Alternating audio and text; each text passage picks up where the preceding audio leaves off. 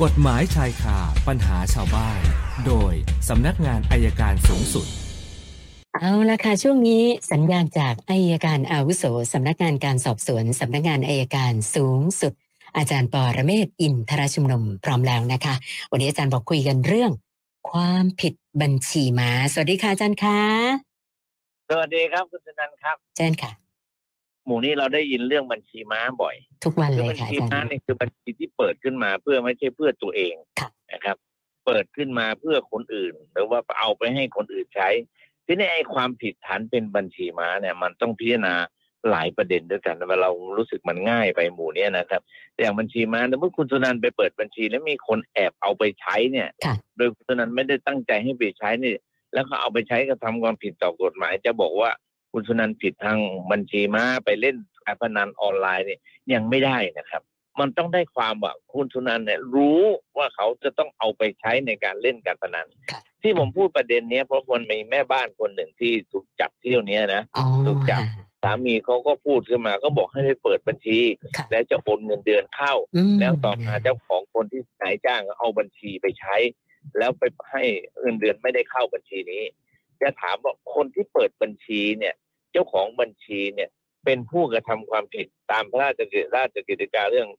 เรื่องของการเอ่อใช้อิเล็กทรอนิกส์ไหมคำตอบจริงมันไม่น่าจะใช่ค่ะนะครับ สามีก็ร้องห่มร้องไห้อืมตรงเนี้ยผมสะท้อนให้เห็นนะว่า การการสืบสวนหรือการสอบสวนเนี่ย มันต้องชัดแจ้งพอสมควรว่าเจ้าของ บัญชีต้องรู้ด้วยว่าเอาไปใช้ในทางที่ผิดกฎหมาย หรือควรจะรู้แต่นี่นายจ้างบอกจะโอนบัญชีให้เอามาเดี๋ยวโอนให้ แล้วก็เก็บบัญชีไปเลย จะบอกว่าเขาเจตนาจะกระทำความผิดเกี่ยวกับเรื่องการพนันออนไลน์ไม่ไม่ใช่เพราะฉะนั้นก่อนที่จะออกหมายจับเนี่ยมันเป็นบทเรียนนะครับ การจะออกหมายจับได้เนี่ยต้องหมายความ ผู้นั้นมีเหตุผลเพียงพอที่จะเชื่อว่าเขาเป็นผู้กระทำผิด แล้วถ้าพอใครมีบัญชีม้าแล้วจับซึ่งเราเคยมีอยู่อีกเรื่องหนึ่งเรื่องของน้องนิชาที่สพบ้านตากเลยอินสตาแกรมตอนนั้นน่ะนะก็โดนไปก็โดนเสียเวลาไปเยอะ เพราะการสืบสวนหรือสอบสวนที่ไม่ชัดเจน จะทำให้เกิดปัญหาในการดำเนินคดี แล้วชาวบ้านก็จะเดือดร้อน อันนี้ฝากไปถึงพนักงานสอบสวนทุกคนนะครับ ว่าเอาให้ชัดก่อน ไม่ใช่เห็นบัญชีปั๊บแล้วเขาใช้ในทางที่ผิดแล้วจับเลย อย่างนี้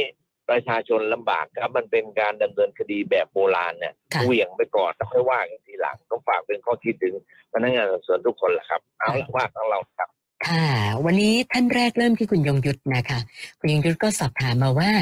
อาจารย์คะกรณีนักข่าวรับเงินจากนายตำรวจเนี่ยนะคะ คือเขาอยากจะทราบว่าในทางกฎหมายเนี่ย เอาผิดดำเนินคดีอะไรได้หรือเปล่า หรือว่ามีแต่เรื่องจรรยาบรรณนะคะ เรื่องจรรยาบรรณอย่างเดียวครับ อ๋อเรื่องจรรยาบรรณอย่างเดียวยกเว้นว่ารับตังค์และไปเขียนข่าวเท็จใส่ร้ายก็จะเป็นความผิดฐานเป็นผู้กระทำความผิดตามฐานหมิ่นประมาทได้ครับ หรือเกิดแสดงข้อความมันเป็นเท็จถ้าในในโลกออนไลน์ก็ผิดพรบคอมพิวเตอร์ได้ครับส่วนท่านต่อไปเขาบอกว่าคุณพ่อคุณแม่เสียชีวิตแล้ว แล้วก็มีพี่น้องกันทั้งหมดเนี่ยสี่คนนะแล้วก็ยังมีน้องชายคนละแม่อีกหนึ่งคนนะคะอ่าทีนี้คุณอ้อยผู้ถามเนี่ยเขาบอกว่าอ่า เขาอยากจะเป็นผู้จัดการมรดก ไม่ทราบว่าจะต้องดำเนินการยังไงบ้างเหรอคะอาจารย์ก็ไปยื่นคำร้องขอจากการผู้มรดกแล้วทีนี้พี่น้องทุกคนยินยอมให้เป็นไหม ถ้าพี่น้องทุกคนยินยอมไม่เป็นก็จะทำหนังสือยินยอม ซึ่งไปที่ศาลก็มีที่เอยการก็มีถ้าไปทนายทนายก็จะให้ทายาททุกคนเซ็นยินยอมให้เราเป็นผู้จัดการมรดกอย่างนั้นก็ง่ายขึ้นครับ ส่วนคุณธรรมรงค์อันนี้ถามแทนหลานนะคะ คือเขาบอกว่าหลานเนี่ยไปค้ำประกันเงินกู้ให้กับญาติกันนี่แหละหนึ่งแสนบาทครับนะคะ ปรากฏว่าญาติก็ไม่จ่ายหนี้ให้เรียบร้อย ล่าสุดธนาคารมาแล้วค่ะส่งจดหมายมาถึงผู้ค้ำประกัน บอกว่าให้ไปไกลเกลี่ยหนี้ทีนี้เขาบอกว่าไม่ไม่เคยเข้าสู่กระบวนการอะไรพวกเนี้ย ก็เลยอยากจะขอคำแนะนำจากอาจารย์ว่าต้องทำยังไงต่อดีคะเนี่ยก็ไปฮะไปแล้วเอาข้อเท็จจริงมาพูดแล้วพาญาติไปด้วย ผู้กู้ไปด้วย ผู้ค้ำไปด้วยไปคุยกันตรงนั้นแหละครับค่ะ เขาจะว่าอย่างนั้นไม่มีอะไรครับไม่น่ากลัวไม่มีคุกไม่มีตารางก็ไปไปคุยกัน ผมว่าผมว่าไปคุยกันดีเผื่อเผื่อจะมีอะไรที่จะลดหย่อนผ่อนหนี้ลงได้บ้างน่าจะดีกว่าครับแล้วก็คุณวาสนานะคะ บอกว่าเอ่อคดีแพ่งที่มีการฟ้องร้องเอ่อจนคดีจบแล้ว แต่ว่าเราก็ยังไม่มีเงินใช้หนี้ให้เขาอยู่ดีเนี่ยนะคะ ถามว่าเอ่อถ้าไม่มีเงินใช้หนี้เนี่ยเอ่อจะมีการจับไปติดคุกแทนการใช้หนี้หรือเปล่าคะอาจารย์ ไม่ครับเขาสืบหาทรัพย์สินเราค่ะเขายึดทรัพย์สินเรา ยกเว้นในคดีฟ้องขับไล่ ถ้าเราไม่ออกนะเขาอาจจะจับได้ค่ะแต่ถ้าคดีเรียกเงินเรียกทองเนี่ยเขาไม่จับครับอ๋อค่ะ แล้วก็คุณสิริชัย อันนี้ขับแท็กซี่นะคะ โดนจักรยานยนต์ชนท้ายค่ะนะก็ไปกันที่โรงพักนะคะแล้วร้อยเวรก็นัดคู่กรณีมาไกล่เกลี่ยคู่กรณีบอกว่าเอ่อเขายอมจ่ายค่าปรับแค่ 400 บาท แต่ว่าไอ้เรื่องค่าซ่อมรถเนี่ยเขาไม่มีให้ นะคะ เสร็จแล้วตำรวจแนะนำคุณสิริชัยอย่างนี้ค่ะ บอกว่าไอ้เรื่องแพ่งเนี่ย คุณก็ต้องไปฟ้องเอาเอง คุณสิริชัยครับก็ไปไม่เป็นเหมือนกันนะคะ ว่าหลังจากนี้ต้องทำยังไงต่อเลยคะอาจารย์ คือที่จริงตำรวจจะปรับได้เนี่ยก็ต่อเมื่อมีการชดใช้ค่าเสียหายนะครับค่ะถ้าเขาไม่ยอมชดใช้ค่าเสียหายเนี่ย ก็ยังปรับไม่ได้อ่าค่ะส่งตัวไปดำเนินคดีในศาลครับ หลักการมันต้องเป็นอย่างนั้นอืมแต่ถ้ายอมให้เขาจ่ายค่าปรับแล้วเราไปฟ้องแพ่งค่ะ ถ้าอยากทำอย่างนั้นมันก็ทำได้ครับค่ะไปหาไปไปที่คดีไปหาทนายความอาสาก็ได้ครับ ค่ะ อันนี้ต้องบอกว่าเจ้าหน้าที่เขาขี้เกียจทำคดีให้หรือยังไงคะอาจารย์แบบเนี้ยเอ่อถ้าเป็นคดีเล็กน้อยเขาก็อาจจะมีคนช่วยทค่ะำนะครับ ต้องดูตรงนั้นนิดนึงอืมนะส่วนอีกท่านหนึ่งนะคุณวิชาญนะคะ บอกว่าบ้านครับอยู่ชานเมืองอ่า เป็นหมู่บ้านแบบเป็นบ้านเดี่ยวด้วยนะคะ ปรากฏว่าครับมีบ้านหลังหนึ่งต้นไม้ก็เยอะ แล้วเขาชอบใช้วิธี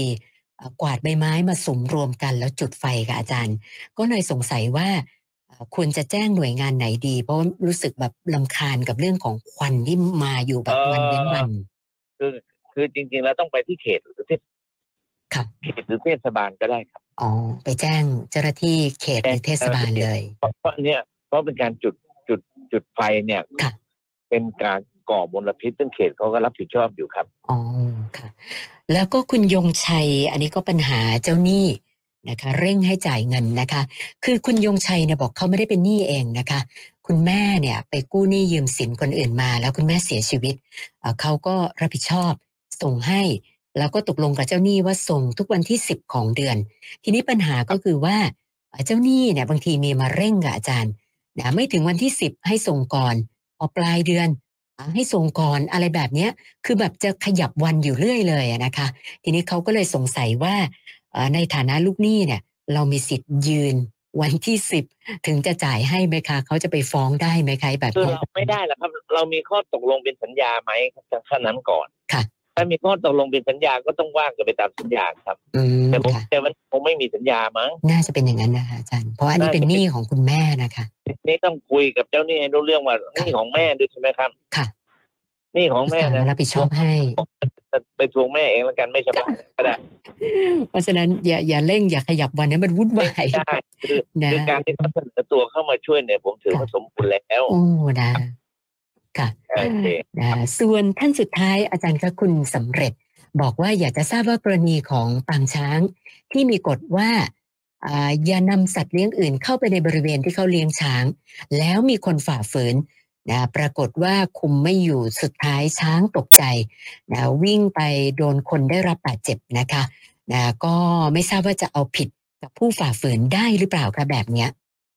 ได้ครับถ้าต้นตอเกิดจากผู้ฝ่าฝืนเนี่ย แล้วทำให้ช้างตกใจเนี่ยคนที่เป็นต้นตอต้องรับผิดชอบเต็มร้อยเลยครับอ๋อค่ะ วันนี้เติมเข้ามาแปดคำถามรวมกับของเดิมก็เป็นหนึ่งพันสามสิบสี่คำถามแล้วค่ะอาจารย์